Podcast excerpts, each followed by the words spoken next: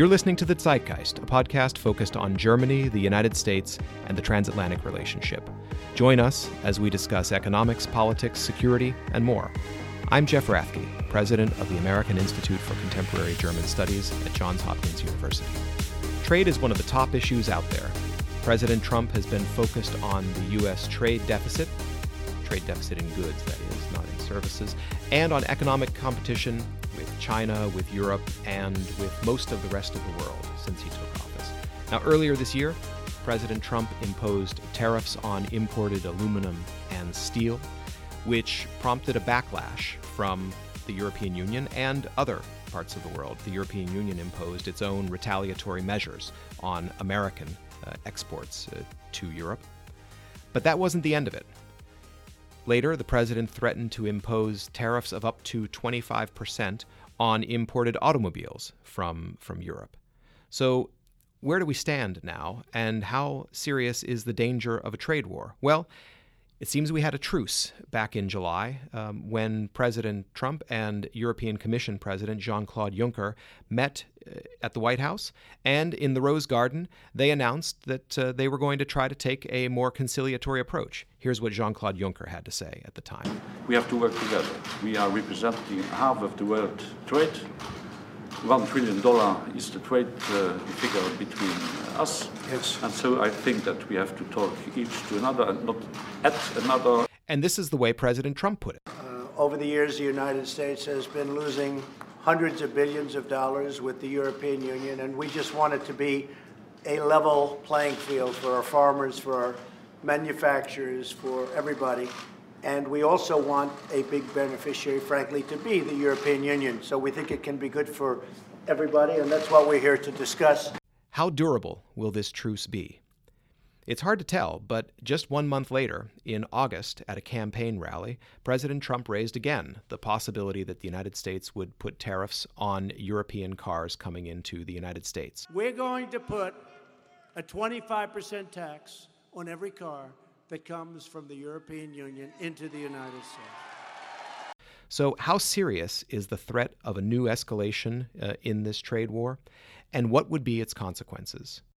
Welcome to the inaugural episode of The Zeitgeist, the AICGS podcast.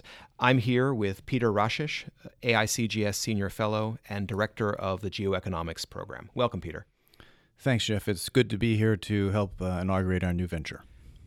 Uh, you know, perhaps you didn't feel like you had any choice but to be our first guest, but nonetheless, uh, I can attest that Peter's doing this willingly, um, and that we're uh, we're looking forward to talking today about trade.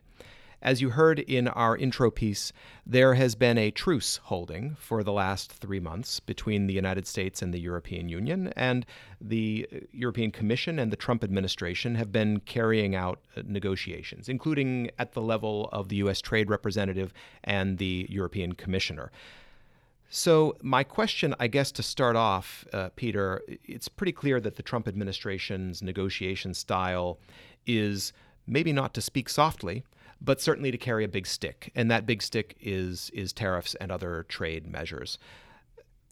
Now, are auto tariffs the canary in the coal mine uh, for the future of the U.S. EU trade re- relationship?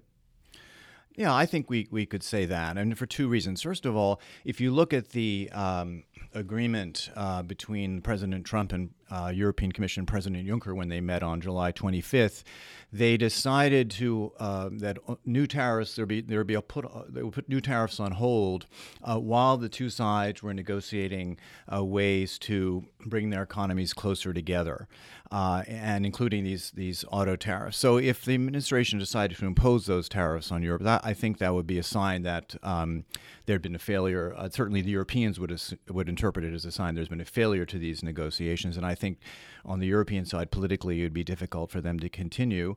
I think it would also it would also be an important sign because it would show that the administration has decided to go for a kind of short term win to show that the administration um, can do something on behalf of uh, uh, U.S. workers and particularly auto workers, uh, and that that's that's more important than the longer term goal of working together with uh, with Germans and Europeans to face the uh, common economic challenge from China. Well, let's talk a little bit about those longer term objectives because we certainly hear a lot in Washington from the United States government about the uh, the role of China in the international economy uh, as being the principal uh, economic challenge that the United States has to confront. Um, so, so what does that look like in a U.S. European uh, context?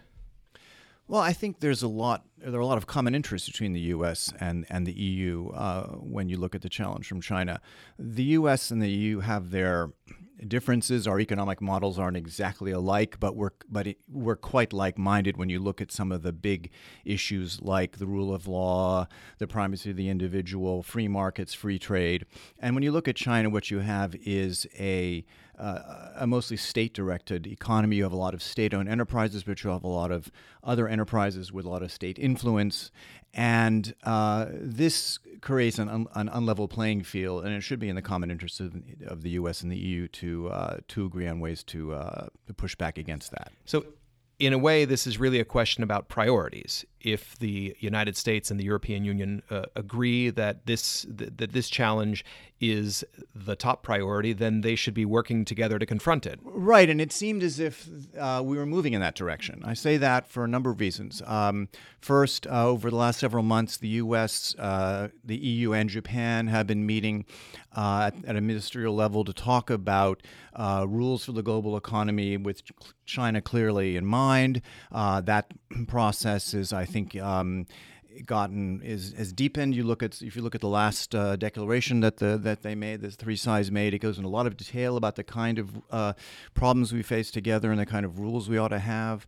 Uh, then you see that we did, uh, the U.S. and the EU did launch this set of negotiations. You also see that the U.S. Trade Representative has uh, indicated to Congress that it'd like to launch a trade negotiation with Japan, and when the UK is ready after leaving the EU with, with, with the UK as well. So, all that seemed to indicate that the US wanted to kind of line up.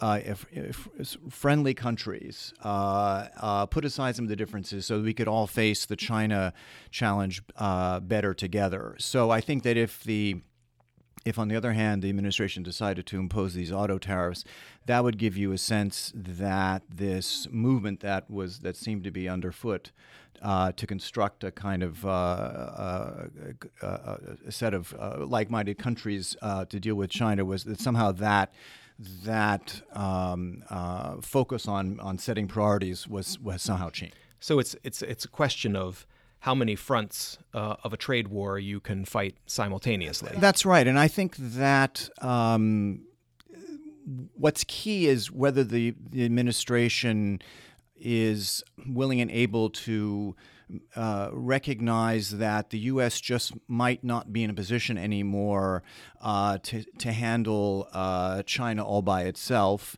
and to and to sort of operate uh, trade policy on on on a, on on on a number of fronts at the same time. I think that. Um, the U.S. does not have the same share of the global economy it used to have. China is a big and rising power. And I think that in order to uh, nudge China to sort of do the right thing, uh, it's going to need to work with the EU and probably Japan.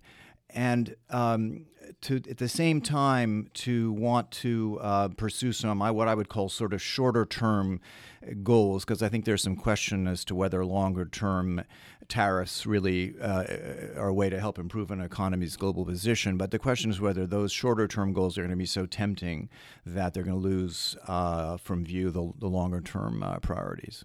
Got it. Well, you know, to come back to where we started, the question of automobile tariffs, you know, just uh, by way of um, explanation, these would be under Section 232 of the Trade Expansion Act of 1962.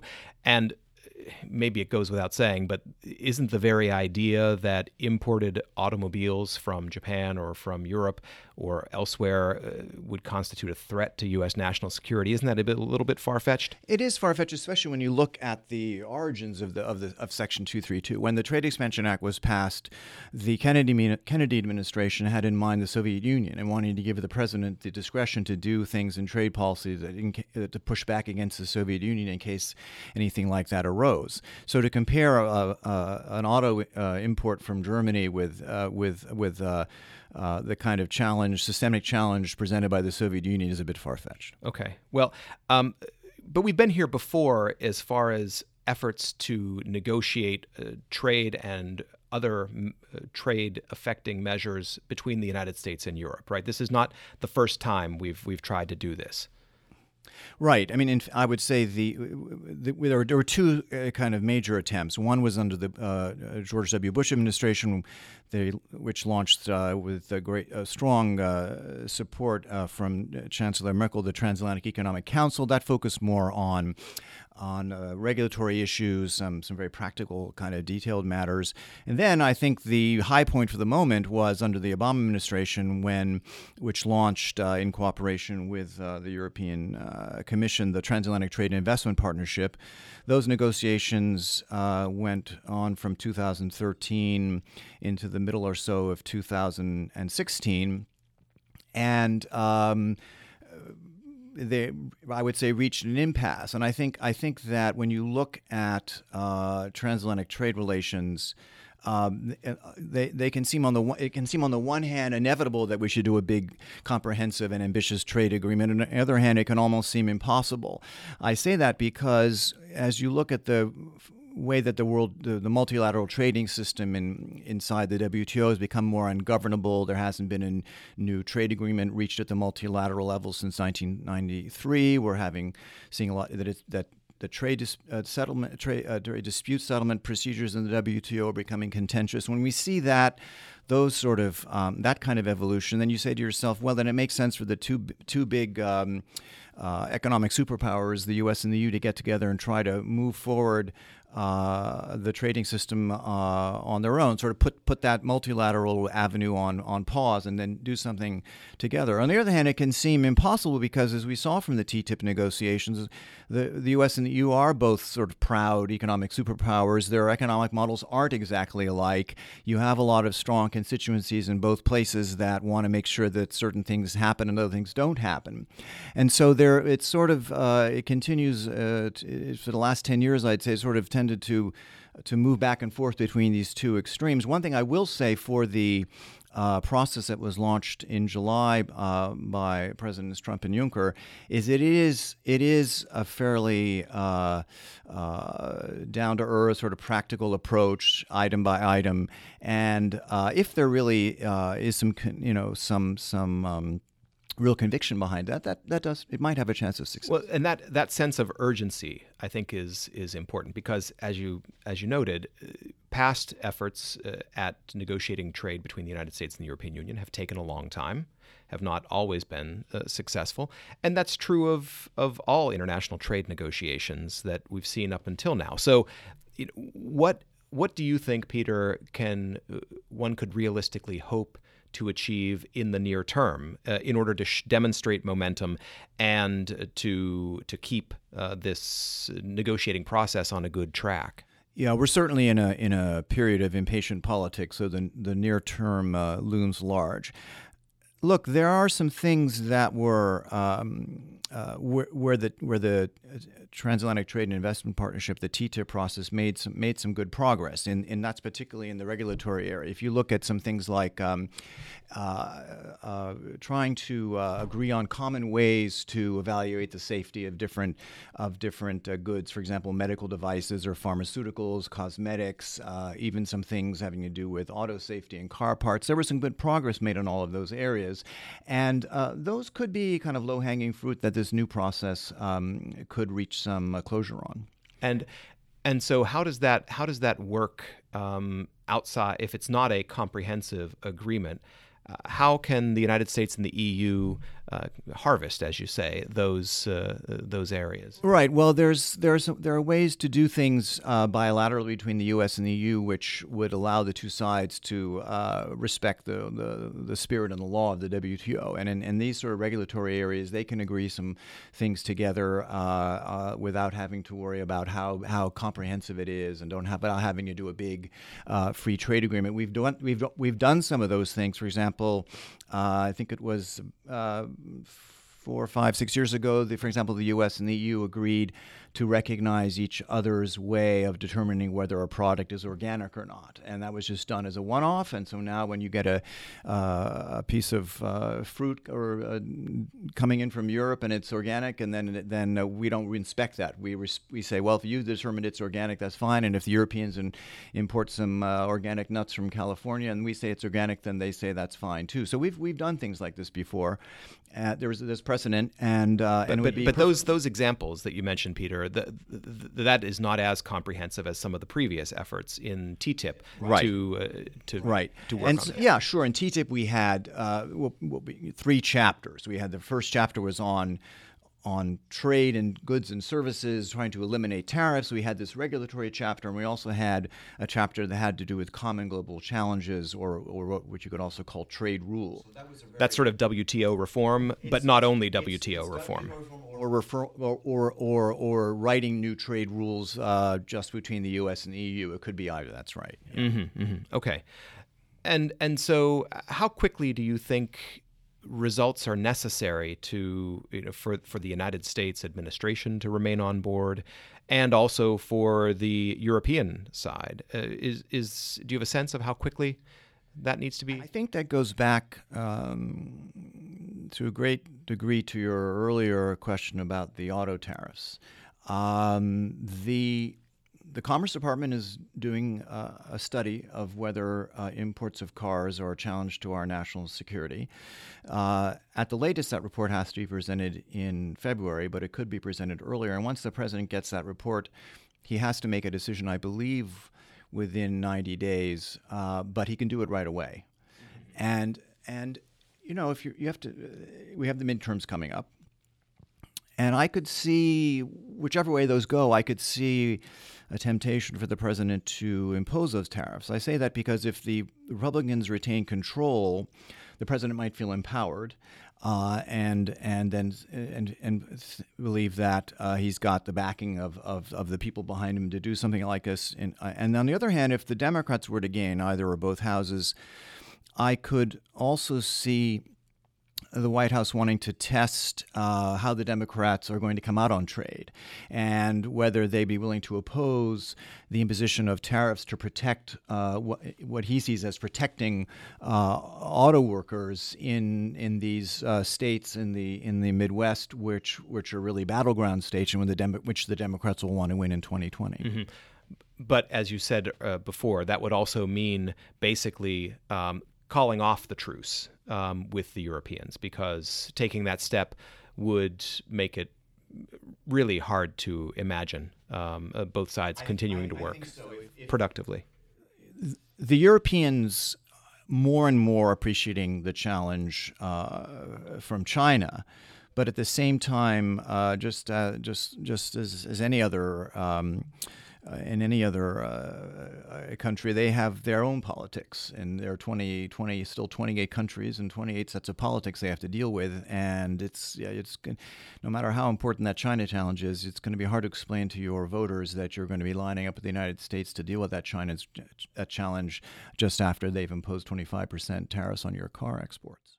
I, I think that's uh, uh, that's an understatement. Um, uh, the uh, I wanted to switch maybe to the uh, the the global uh, trading rules, and you talked about that as an area where the United States and the European Union could work together. Um, talk a little bit more about what what those might contain, and what what are the issues that the U.S. and the EU largely agree on that they could try to promote in a broader international context, or at least between themselves. So I think I think there are two tracks. One is uh, the U.S. working together with the EU to promote reform in the World Trade Organization. And, and, these rules uh, date back to the founding, by and large, back to the founding of the WTO in 1995. Just as an example, there are basically no rules on digital trade, electronic commerce, because that really didn't exist in 1995. And this was so the big thing about uh, TPP. Sorry for interrupting, but uh, that that it was one of the first modern agreements to right. deal with the digital aspect of. That's right. And so there's that's just one example, but there are also areas where you would where it would be it would be uh, I think helpful from the transatlantic perspective to update the rules, particularly update them in a way that would oblige China to uh, behave in a way that is closer to the way the U.S. and the European economies behave both domestically and internationally. Some of those things have to do with competition policy, uh, respect for intellectual property, have to do with uh, technology transfer. So there's there's the WTO track, um, but there's also um, there is a bilateral track between the U.S. and the EU. And, and for example, uh, just one example, it seems to me that if the United States and the European Union agreed on a common definition for state-owned enterprises and a common uh, common tools for enforcing that definition. Uh, again, that's more than 50% of the global economy would think that way. If we could bring the Japanese along as part of this ongoing uh, trilateral process, and then perhaps some other countries who think like us, uh, whether that's Australia or Canada, Mexico, a few others, I think that that would create a kind of friendly leverage that would, where the Chinese would say, gosh, you know, um, it's, it's going to be tougher for us now to operate we, the way we have in the global economy, and we may need to see if we uh, don't have to reform some of our procedures to to uh, to con- if we want to continue so, to be so a major a, a definition of what is a state-owned enterprise is one thing. Uh, does that also would that also touch on intellectual property? Um, or forced intellectual property transfer and those kinds of issues, or would that be beyond the scope in your view? I think that uh, that that could also be done bilaterally. Um, but I, I think that uh, and and some of these things could be done in both tracks. That's for sure. I, I just I'm just trying to think of an issue which is very high profile uh, and where uh, there should be some uh, pretty strong overlap between the U.S. and the EU. I mean, both both the U.S. and Europe have some state-owned enterprises. We have a, our post office is a state-owned enterprise, for example. Uh, but I think if you, you can write those rules in the in a way that protects the, these sort of enterprises at the same time making sure that you're you're you're uh, capturing the kind of challenge is, China is investment screening also uh, part of this mix? Because that's an area where the United States for a long time has had the uh, so-called CFIUS process and where individual European countries also in some cases have uh, investment screening measures but you don't have a unified system at the European level that's right. You, you, on both sides, you see a sharpening of uh, the screening of foreign investment. In the United States, there's a bill in the Congress uh, which would do that. Uh, in Europe, you've seen in, in Germany, for example, they have changed their laws to uh, create uh, some stricter a stricter approach to, to inward investment. There's more. Um, the French and the Germans and the Italians have asked the European Union to, to try to coordinate uh, the, the approach among the member states. And I think yes, I think it would be useful for the United States and the European Union to include that in in these talks and to try to harmonize as much as possible our approaches to uh, inward investment. Well, I'm not going to ask you to make predictions, uh, Peter, um, uh, but I think we will certainly see in the coming month or uh, a few months uh, where the United States is going to head, whether we choose to uh, you know, hold uh, the truce and uh, try to join forces with the European Union in international trade, and and if not, um, what that impact will be on the ability of the United States to achieve its uh, its international trade and economic objectives. So I want to thank you for being the very first uh, guest uh, on the AICGS podcast, The Zeitgeist. And I want to encourage all of our listeners uh, to go to the AICGS website, aicgs.org, and read Peter's issue brief on transatlantic trade, which was published just recently, and where you can find even more detail about the history and content of US EU uh, trade negotiation efforts. So, with that, I'd like to wrap up and thank you for joining us, and we'll look forward to seeing you next time on The Zeitgeist. I'm Jeff Rathke. Thanks for listening to The Zeitgeist, a podcast produced by the American Institute for Contemporary German Studies. Send us your feedback by email to info at aicgs.org or catch us on Twitter and Facebook at AICGS and Instagram at AICGSDC. Don't forget to check out aicgs.org for more information from today's episode.